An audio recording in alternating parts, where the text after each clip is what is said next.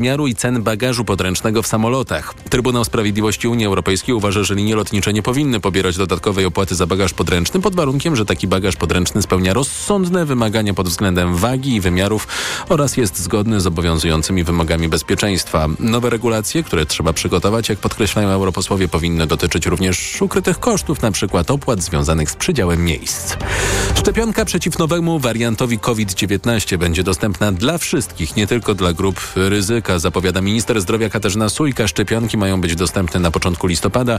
Resort nie przewiduje organizacji akcji informacyjnej w związku z sezonem infekcyjnym. To było TOK 360. Podsumowanie dnia w TOK FM. Program przygotowali Anna Piekutowska i Michał Tomasik. Realizował Adam Szuraj. Za chwilę codzienny magazyn motoryzacyjny. Adam Ozga, polecam jeszcze debatę wyborczą TOK FM o Ukrainie po godzinie 20. Życzę spokojnego wieczoru. Do usłyszenia jutro punktualnie o godzinie 18.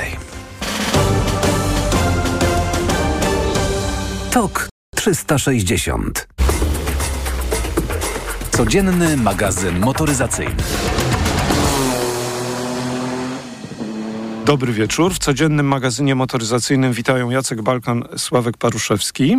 Dobry wieczór. Proszę Państwa, dzisiaj dwa samochody i też taki jeden w pełni zelektryfikowany, to w drugiej części audycji BMW X1, a w pierwszej części audycji hybryda, prawda Jacku? Honda HRV, dość dawno jej nie mieliśmy, od niej zaczniemy.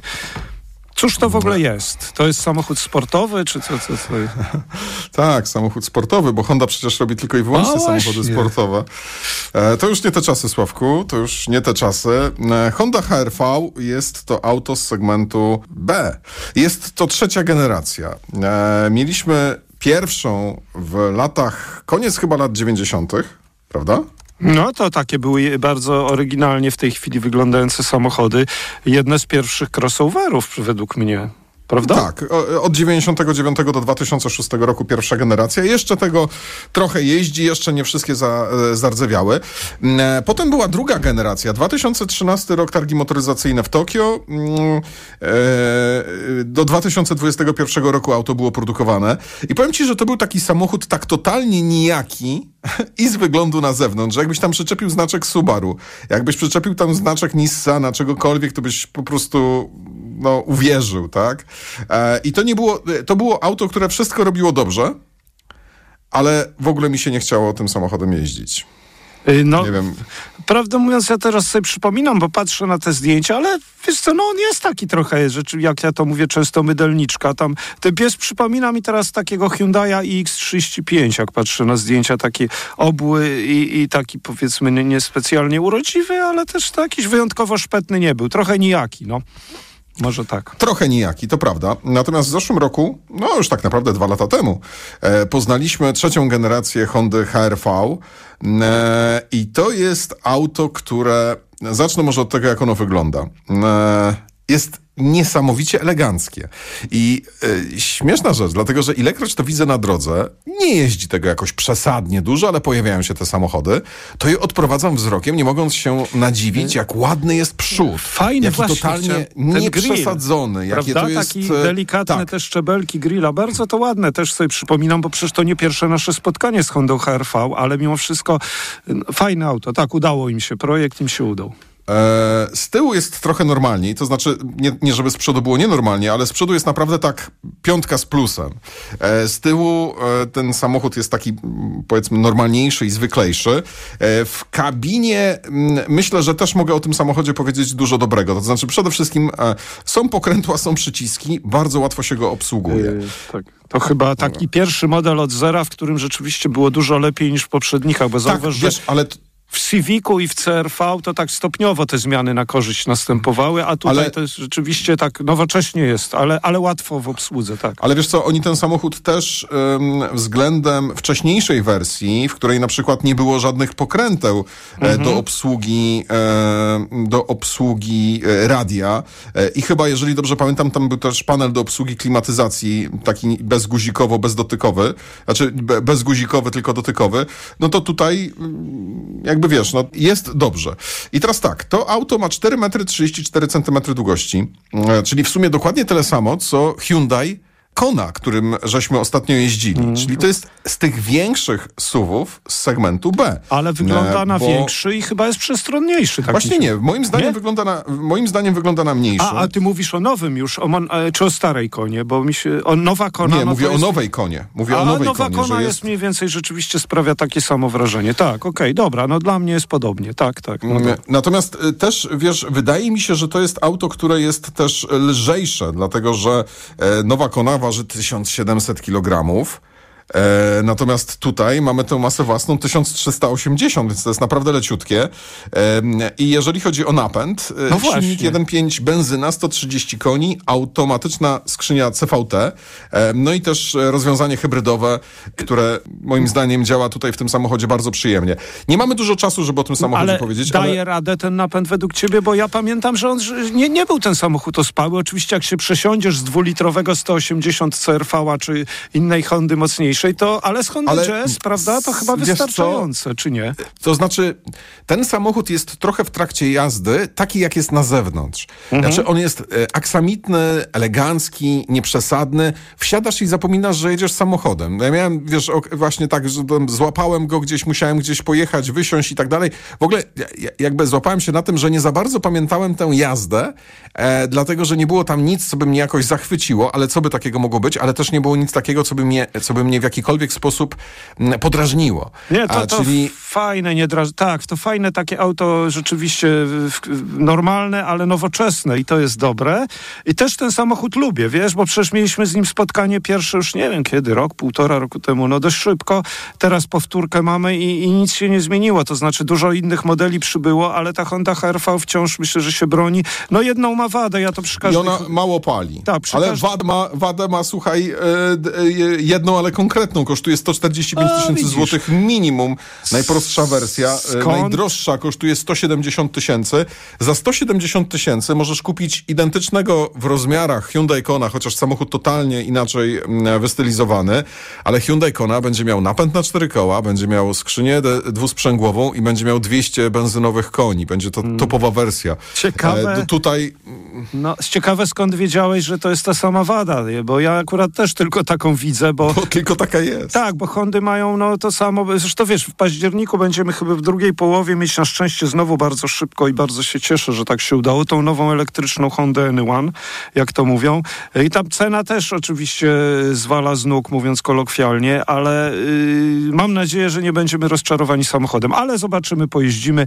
Wrażenia z jazdy pewnie najpóźniej już yy, w końcu października, bo w końcu już październik mamy teraz. A teraz przejdziemy do samochodu, który jest nam znany, ale w tej formie go nigdy nie mieliśmy.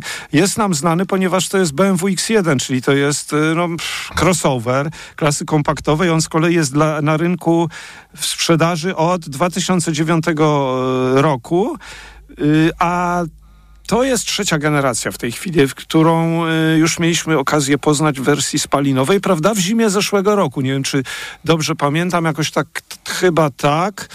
Zanim do tego modelu przejdę, to y, popraw mnie, jeśli jeszcze, albo dorzuć, jakie mamy elektryczne BMW, albo jakimi elektrycznymi BMW jeździliśmy oprócz i trójki, która już nie jest y, I produkt... czwórka, No, i czwórka, i X to jest bardzo duży SUV.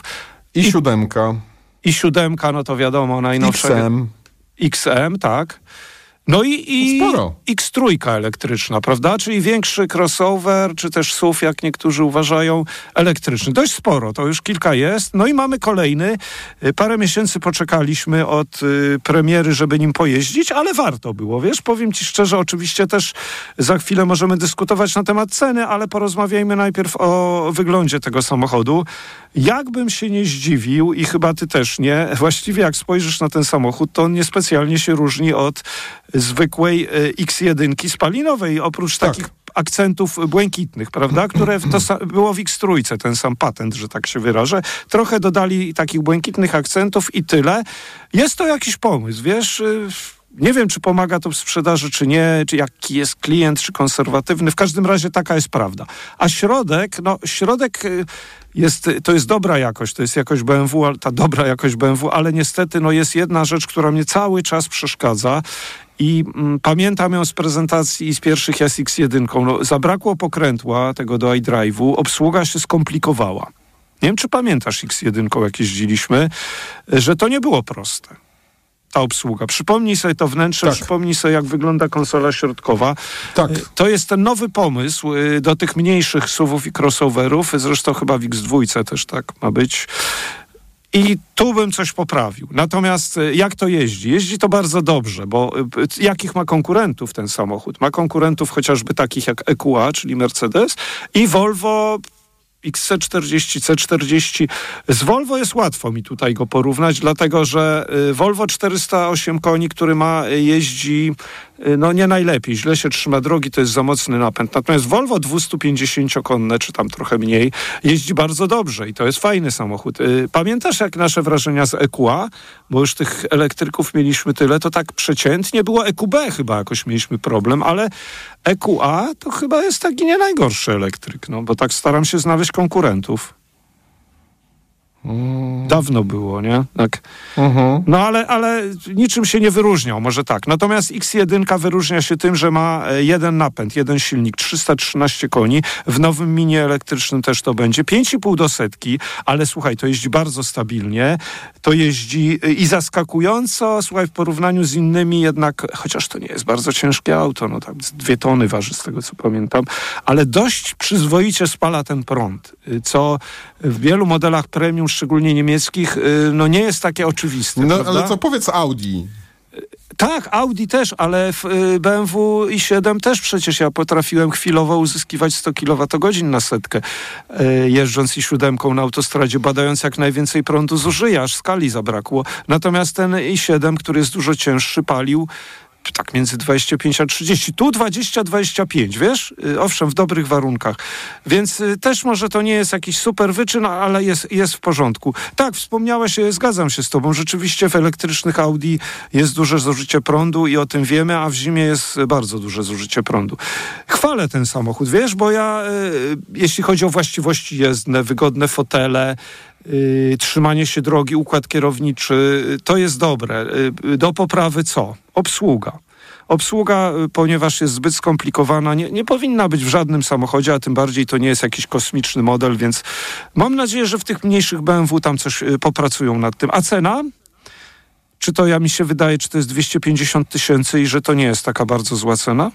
Jak ty to oceniasz? 4,5 metra długości samochód, słuchaj. Z całkiem dużym bagażnikiem 500 litrów. Spore auto, chyba jedno z lepszych w segmencie tym, jeśli chodzi o premium. I to jest elektryk, 250 tysięcy. Czy komentujemy, czy tylko podajemy cenę? Bo kusi mnie, żeby powiedzieć, że to nie jest źle. Napęd na Bo to nie jest źle, wiesz, to nie jest źle. To znaczy, słuchaj, e, jeszcze ten segment nie jest wypchany samochodami tak bardzo jak wszystkie inne dookoła. Tesla takiego auta nie robi przede wszystkim. Ma tam niby tę, e, tego swojego Y, ale to jest co innego. E, To nie jest złe. Nie, to wydaje mi się będzie konkurencyjna, czy jest wciąż konkurencyjna cena, dlatego że ta Honda N1 to już chyba nie... Nie, jest- o, nie ale mówię o nie- cenie. nie tego. Ale nie mówię o cenie, wiesz, że wrac, wrócę, wracam do Hondy, że ona pewnie będzie kosztowała, czy już kosztuje z 230 tysięcy, więc wiesz, no. No dobrze, słuchaj. Ciekawy elektryczny samochód, udany elektryczny samochód, y, podoba mi się. Poprawmy obsługę we wszystkich X1, nie tylko w elektrycznych, ale również... Oni y, zawrócą z tej drogi, wiesz? Ja myślę, że oni sobie uświadomią niedługo, że to, co zrobili kiedyś, było doskonałe, najlepsze i nie było sensu tego zmieniać, dlatego że to, co zrobili teraz, jest po prostu gorsze od tego, co było. Ale to się często zdarza No i e, nie, w, producentom. I nie w każdym BMW na szczęście, no ale, ale w sumie y, dobre auto, ciekawy samochód elektryczny to tyle. 257 tysięcy BMW X1. Kłaniamy się pięknie, do jutra. Codzienny magazyn motoryzacyjny. Zgadzam się głęboko na sugerowanie, że Konfederacja jest rasistowska, panie pośle. Ale to jest podczas, że jest. Ale rzeczywiście, że nie jest i niech pan nie, niech pan nie, niech pan nie stagmatyzuje, bo ja się czuję teraz jak Żyd w drugiej... rasistowską. Nie, nie, nie, nie, panie pośle, panie pośle, pan teraz się zachowuje jak naziści w stosunku do Żydów. Ja się czuję... Nie, pośle, teraz już pan szaleje. Naziści, bo Nie szaleje, to stygmatyzacja, to jest stygmatyzacja i używanie słów, które są po prostu bardzo poważne. Znaczy, jeżeli pan prześledzi wypowiedzi wielu innych polityków Konfederacji, no to niestety one budzą z tego punktu widzenia wątpliwości, więc idźmy dalej. Rozumiem, że w pańskich wypowiedziach tego nie było, no ale inni kandydaci Konfederacji Ja niestety... Zakończę tym, że się z tym głęboko nie zgadzam. Radio TOK FM. Pierwsze radio informacyjne. Posłuchaj, aby wybrać. Pierwsza autostrada na świecie powstała w Stanach Zjednoczonych w 1908 roku.